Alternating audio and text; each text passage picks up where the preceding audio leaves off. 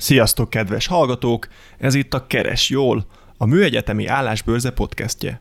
A nevem Nagyszegeti Péter, én leszek a műsor házigazdája. Az őszi műegyetemi állásbőrzét október 11-én és 12-én tartjuk meg. Több mint 100 kiállító vár hazai és külföldi állás lehetőségekkel. Két nap, két emelet, 2000 négyzetméter. Keres velünk, keres jól. A műsor a Szerencsejáték ZRT Level Up program támogatásával készült.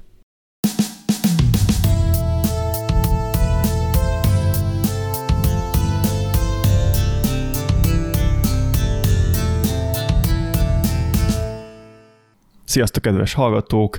Ez itt a Keres Jól, a Műegyetemi Állásbőrze podcastje. A mai vendégeim a BME Hallgatói Szolgáltatási Igazgatóságának, a HSZ-nek a munkatársai. Itt van velem Szabó Gréta, tanácsadó szakpszichológus. Szia Gréta! Szia, sziasztok! És András Bálint, osztályvezető, pálya és munkatanácsadó szakpszichológus. Szia Bálint! Sziasztok! Ez egy újabb ilyen visszatérő adás, ugye ti már szerepeltetek a műsorban, ugyancsak a HSI színeiben, az előző évadban beszélgettünk a siker témaköréről, hallgassátok meg azt az epizódot is. Most viszont az évad a fejlődés, a fejlesztés köré van felépítve. Ti milyen fejlődéssel, fejlődés típusokkal találkoztok a munkátok során? Mi ugye pszichológusként dolgozunk a HSZ-ben, úgyhogy első körben azért a pszichológiai munka főként az önismeret és az önreflexió fejlesztéséről szokott szólni. Ebben tapasztalunk jó esetben fejlődést, és általában tapasztalunk fejlődést a hallgatóknál.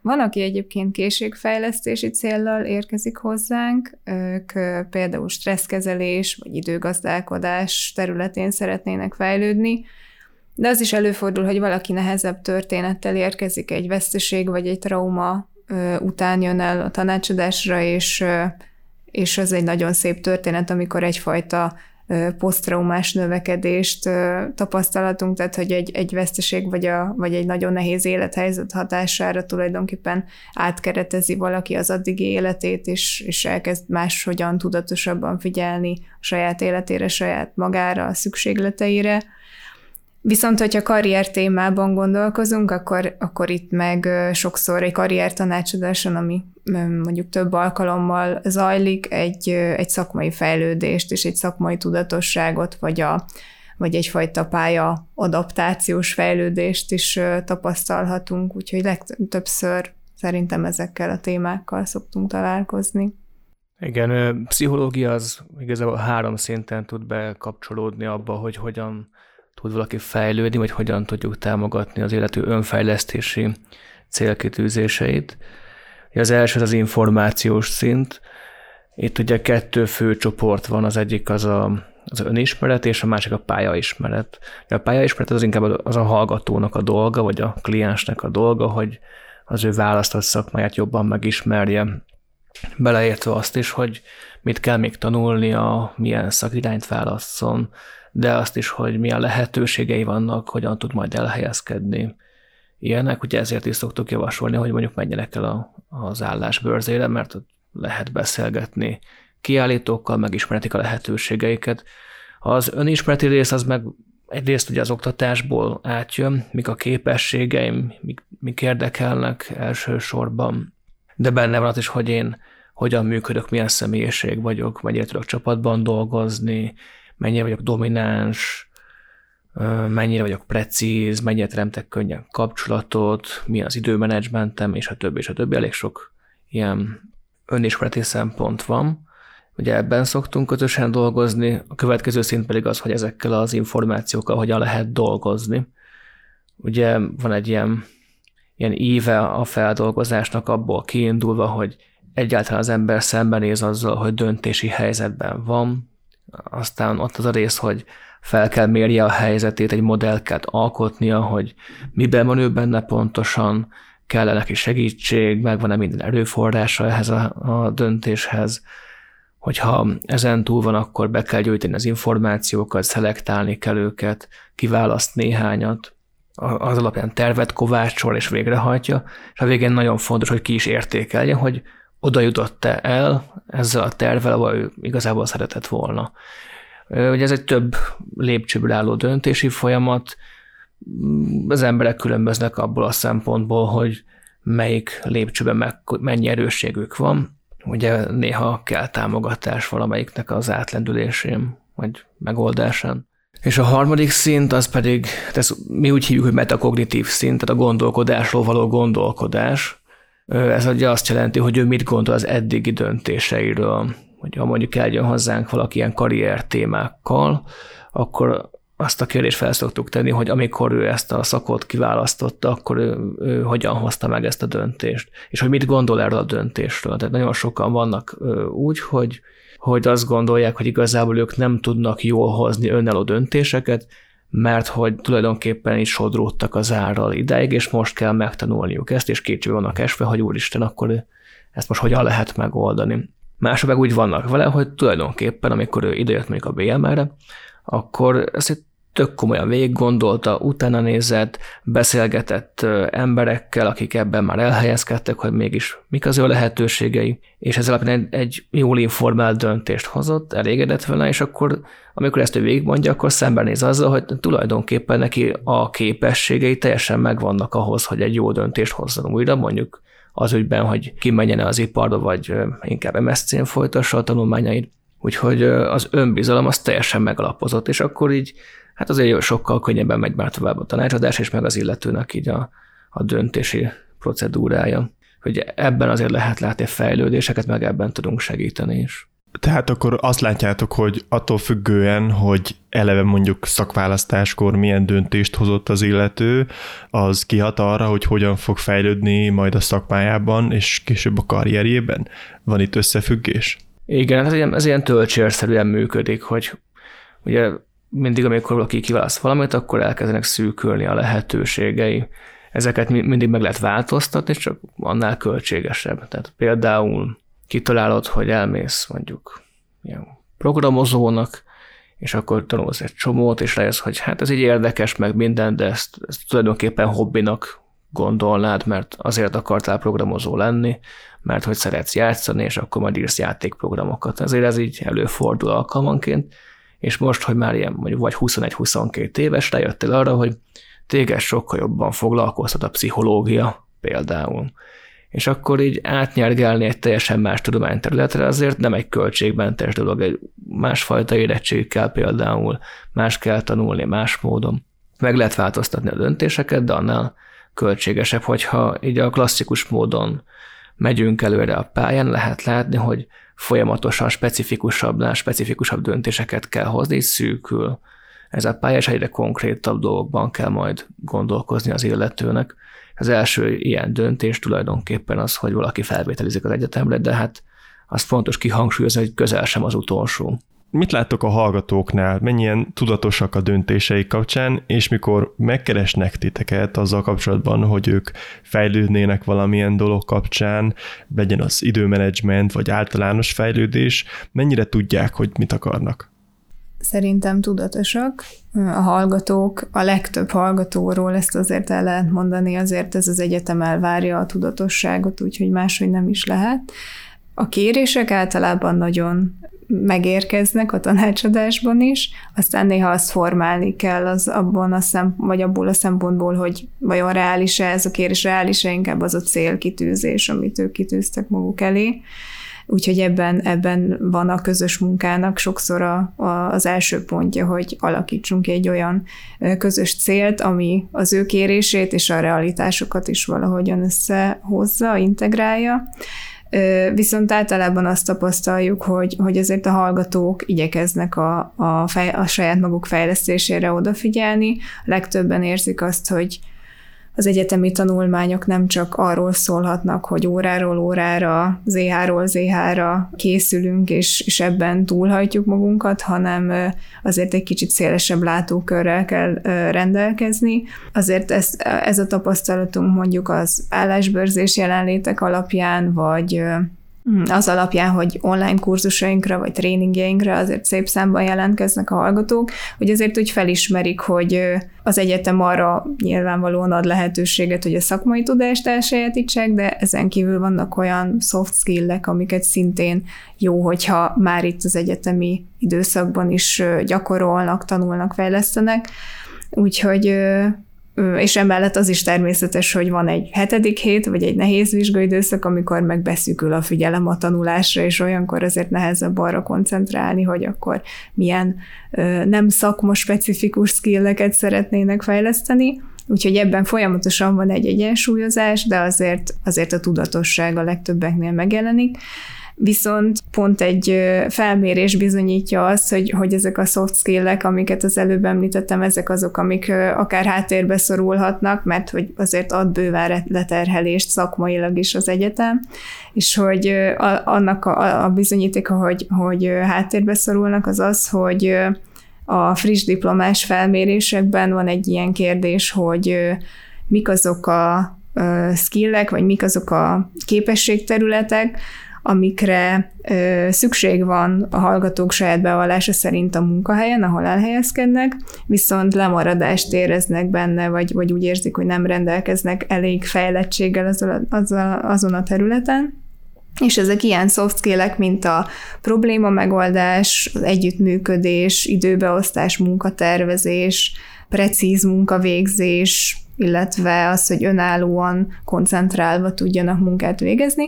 Tehát, hogy ezek olyan skillek, amiket nem egy az egyben az egyetemen sajátítunk el, hanem ezek már a tanulás során, meg igazából amióta iskolapadban ülünk, azért szépen lassan alakulnak bennünk, de néha nem árt, hogyha erre ráfókuszálunk, és, és tényleg tudatosan odafigyelve fejlesztjük ezeket a területeket, mert annak ellenére, hogy hogy elsőre ez úgy tűnik, hogy, hogy nem olyan fontos, vagy hogy majd kialakul, vagy szépen lassan alakul, de azért meg tudják élni a hallgatók, a friss diplomások, hogy erre inkább szükség van, és nyilván a tudásra is, meg a, szak, a szaktudásra, gyakorlati tapasztalatra, de hogy ezek ilyen készségek, amik, amiket fejleszteni kell, úgyhogy talán ebben még, még jobban fel kell hívni a figyelmet arra, hogy ezek is fejlesztendő, fejleszthető területek. És hogyan lehet magunkat egy ilyen állandó fejlődési ívre helyezni? amikor mondjuk az életünk része lesz, hogy egyre jobbak akarunk lenni abban, amit csinálunk, figyelünk erre, új területeket keresünk, tehát egy ilyen életforma lesz abból, hogy megpróbálunk fejlődni és jobbak lenni.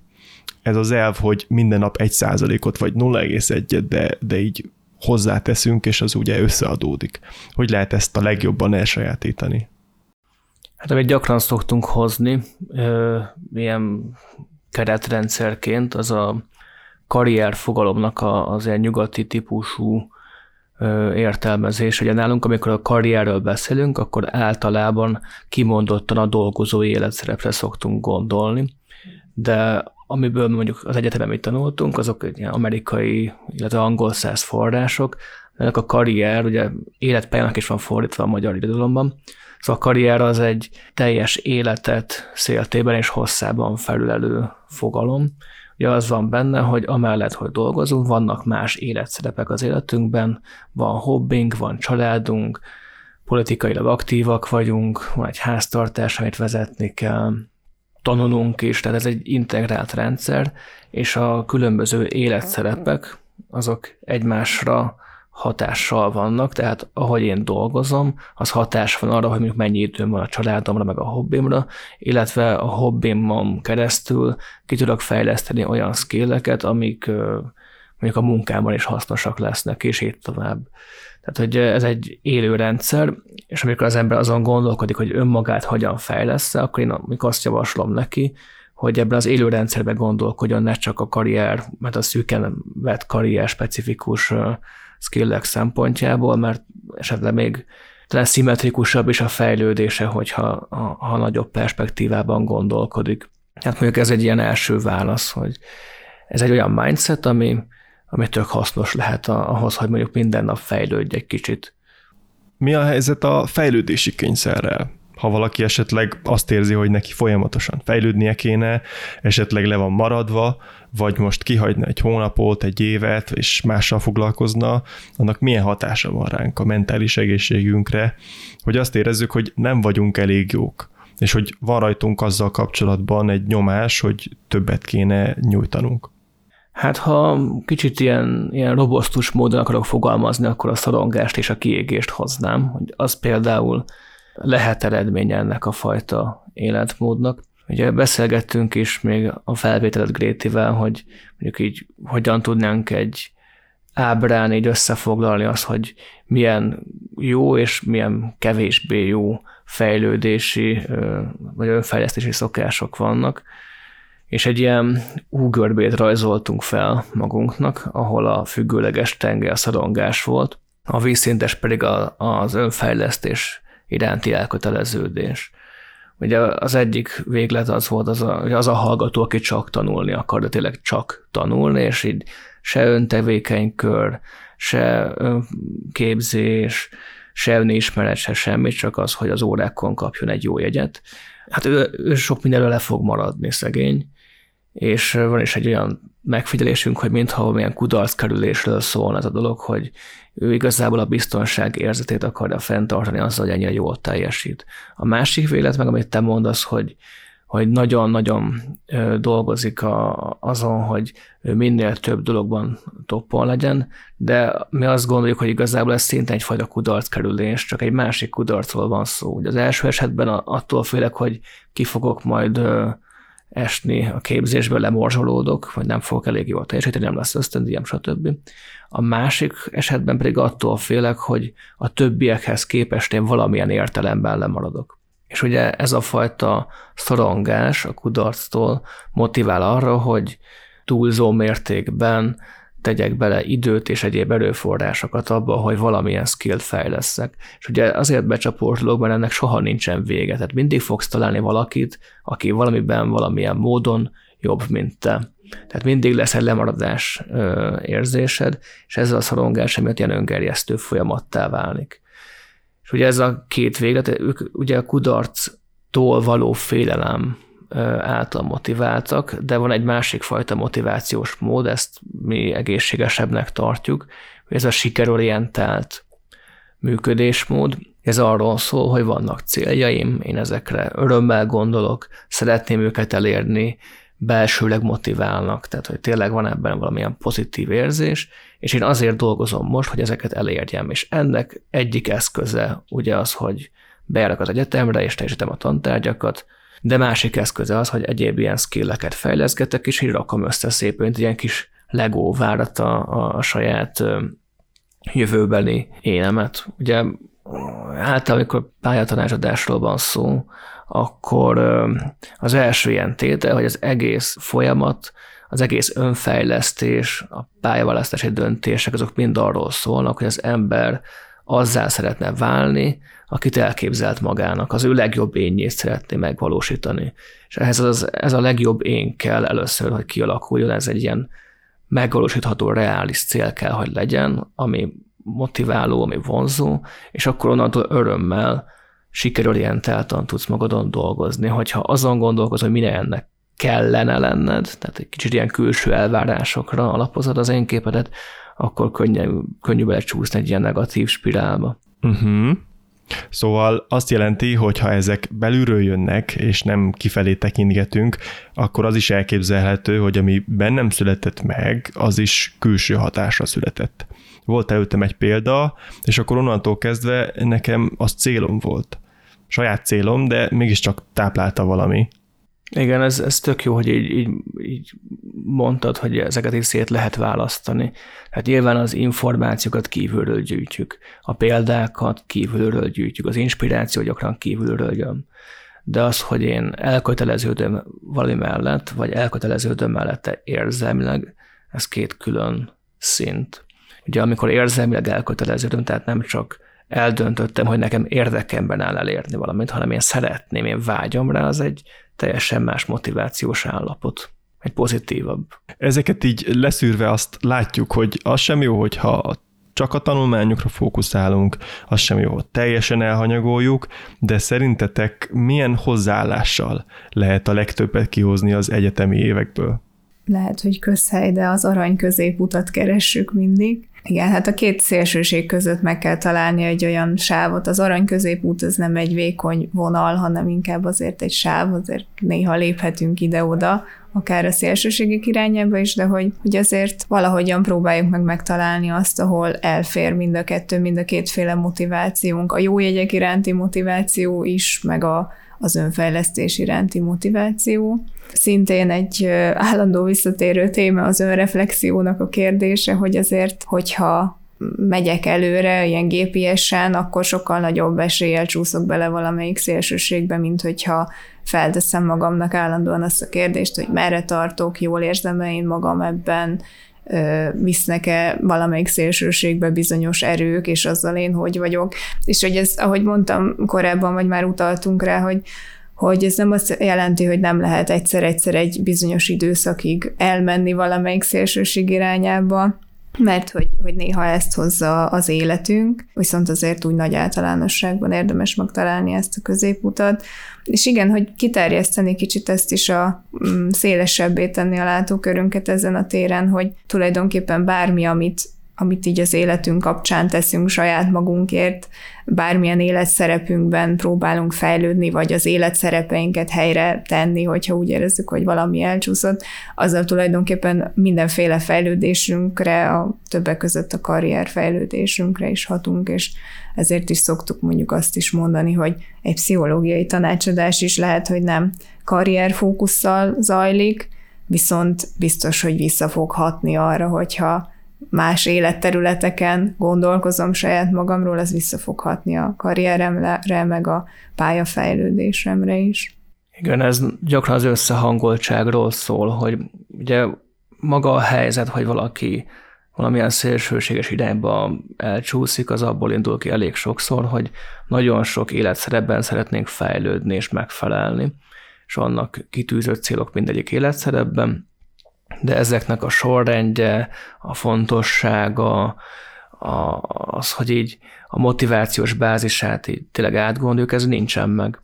És nincs is arra ideje az embernek, meg nincsen helye, hogy ezeket így végig gondolja, és egy csomószor azt lehet látni, hogyha valaki jön tanácsadásba, és megkapja ezt az időt és helyet, ahol ő önmagával foglalkozhat, és összehangolhatja a különböző céljait, akkor így egy minimális segítséggel már egészen jól le lehet nyesni ezeket a, a vadhajtásokat, mert hogy ő egyébként ő képes ezzel foglalkozni, csak ideje nincsen rá vagy nincsen meg neki a módszer, de hogyha azt megtanítjuk neki, akár egy tanácsadáson, akár egy kurzuson keresztül, akkor már képes ezeket így ilyen egy irányba terelni, és akkor nem lesznek ezek a szorongásos problémák. Hogyha mondanotok kéne néhány szokást vagy módszert, amivel tudunk segíteni a fejlődésünkön, legyen az önfejlesztés, szakmai, karrier vagy, vagy általános, akkor mit mondanátok? Nekem az első gondolat, ami eszembe jut, az a kapcsolatoknak a fenntartása, vagy, vagy hát nyilván először a kiépítése, és ezt most nem csak úgy értem, hogy ahogyan szokták mondani, hogy a kapcsolati tőke milyen fontos mindenféle fejlődésünkben, vagy mondjuk a szakmai fejlődésben főleg, előrelépésekben, hanem, hanem inkább úgy gondolom, hogy, hogy beszélgessünk egymással például arról, hogy kinek mi az útja, milyen ambíciói vannak az embereknek, és és hogy ez, ennek, ennek szerintem nagyon nagy ereje van, és hogy itt is óvatosnak kell lenni, mert hogy sokaknál ez azt hozza inkább azt a lemaradottságérzést, amiből jöhet akár egy ilyen kényszeres megoldás, vagy egy kényszeres fejlődni akarás, de, de hogy nem ez a célja ennek, hogy lemaradva érezzük magunkat, nem azt kell nézni, hogy a másik miben több, hanem miben más, és hogy én szeretnék-e a felé menni, a felé a másság felé, vagy, vagy az egyáltalán nem az én utam, és sokkal jobban érzem magam azon az úton, ahol most vagyok, de hogy hogy ez egy tényleg egy tapasztalatszerzés, és hogy másokon keresztül is tudunk tanulni, és akkor ez a mások lehetnek a szaktársaink, a felsőbb évesek, a tanáraink, a szüleink, barátaink, bárki, aki, aki hozzá tud ehhez adni, mert hogy lehet, hogy nem is szakmabeli az illető, de mégis ad egy ilyen képet arról, hogy az ő életpályája hogyan néz ki. Talán ez tekinthető szokásnak, nem vagyok benne biztos, de ez jutott elsőre eszembe. Hát én talán kettő dolgot tudnék mondani. Az egyik az egyfajta ilyen nagyon egyszerű ilyen életvitel, mondjuk rendrakásnak nevezném. Ez ugye arról szól, hogy az embernek vannak szükséges, hasznos és kellemes teendői egy, egy napon, vagy egy, vagy egy hét, hét folyamán, és mindegyik tök fontos. Tehát a, a szükséges, ugye ez amikor így, amikor a szobádban rendet raksz, vagy kiviszed a szemetet, csinálsz magadnak kaját, meg ilyenek, ezeket így praktikus nem elhanyagolni. Egyébként nagyon sokan azon szoktak elcsúszni, hogy mondjuk a hetedik hét miatt nem alszanak rendesen, és akkor nem tudja megírni az éhát, hiába tanult. Tehát mondjuk ez egy, ez egy lényegi rész.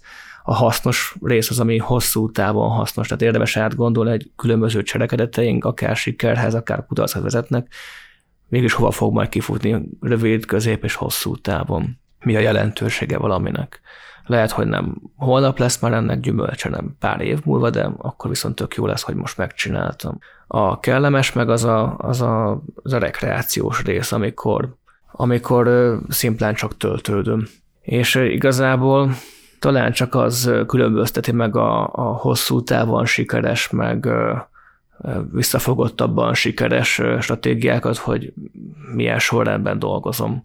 Ugye még a gyerekkorhoz vagyunk közelebb, addig a kellemes tesszük előre, és aztán meg csak muszáj megcsinálni, és a végén egy picit dolgozunk a hasznos témákon is, és azok nem haladnak annyira jól. Amikor már elkezdtük az életünket saját magunk menedzselni, és valamilyen megvalósítás irányba terelni, akkor a hasznos és a szükséges előbbre kerül, a kellemes pedig kicsit így kisebb súlyt kap, viszont nem szorítjuk ki. Tehát szükséges játszani, szükséges rekreálódni, nem az a felnőtt, aki ezt elhagyja, az a felnőtt, aki a helyére teszi. Erre mondanám azt, hogy ez egy ilyen rendrakás, a másik meg az, hogy ér, hát az érdeklődésünket célszerű szélesen hagyni, tehát nem csak a, a szűken vett szakmai témák iránt érdeklődni, hanem egy csomó dolgot lehet még tanulni, ami közvetett módon, de majd visszafoghatni a karrierünkre.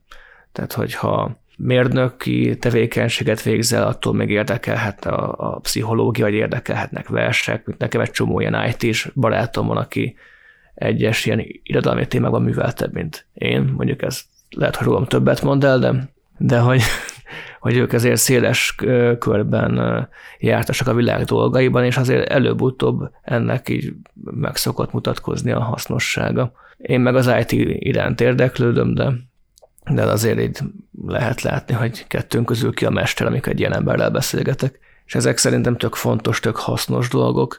Ezek ugyanúgy a manifest érdeklődésnek a részei. Csomó hallgató attól fél, hogy nem elég elkötelezett a, az ő szakmája iránt, hogyha mással is foglalkozik egy ilyen egy kicsit komolyabb módon. Én viszont ezzel nem értek egyet, szerintem úgy teljes az élet, hogyha az összes érdeklődési körünket igyekszünk realizálni, nyilván itt is vannak prioritások. Miből akarok megélni, és mi az, ami csak arról szól, hogy így szebb lesz tőle az életem. Kicsit még kiegészíteném, most eszembe jutott, hogy ez egészen, amit Bálint elmondott, egészen jól beleillik a Maslow szükséglet piramisába, ami ami azért általánosságban elég jól leírja azt, hogy hogyan állnak össze, hogyan vannak hierarchikusan elrendezve a szükségleteink. Ugye a, a legalapabb az, hogy, hogy a fiziológiai szükségleteink legyenek rendben. Tudunk ettől néha eltekinteni rövidebb időkre, de hogy alapvetően az, hogy mondjuk alszom eleget, az abszolút meghatározza utána azt, hogy tudok-e tanulni, a kognitív szükségleteimet meghatározza, az önmegvalósításomat, az önfejlesztésemet, azt meg főleg. És egy kicsit az is ide tartozik, hogy, hogy az, hogy, hogy hogy valahol legyek a világban, valaki közé tartozzak, hogy tudjak rekreálódni, ezek mind-mind még szintén alacsonyabb, vagy tehát hogy a, piramisnak a alacsonyabb szintjein vannak, előbb kell kielégíteni ezeket a szükségleteinket, és csak ennek a piramisnak a csúcsa lesz az, hogy én fejlődni tudok, és meg tudom valósítani önmagamat. Tehát, hogyha már szokásokról beszélünk, akkor az, az hogy ezekről ne feledkezzünk el, ne hanyagoljuk el, az Igazából ez egy meg, megkerülhetetlen dolog, mind a tanulásban, és mind a, még az a, a, a fölött is álló önmegvalósításban. Bálint, Gréta, köszönöm szépen, hogy itt voltatok. Köszönjük mi is. Mi is köszönjük a lehetőséget. Sziasztok! Sziasztok! Sziasztok!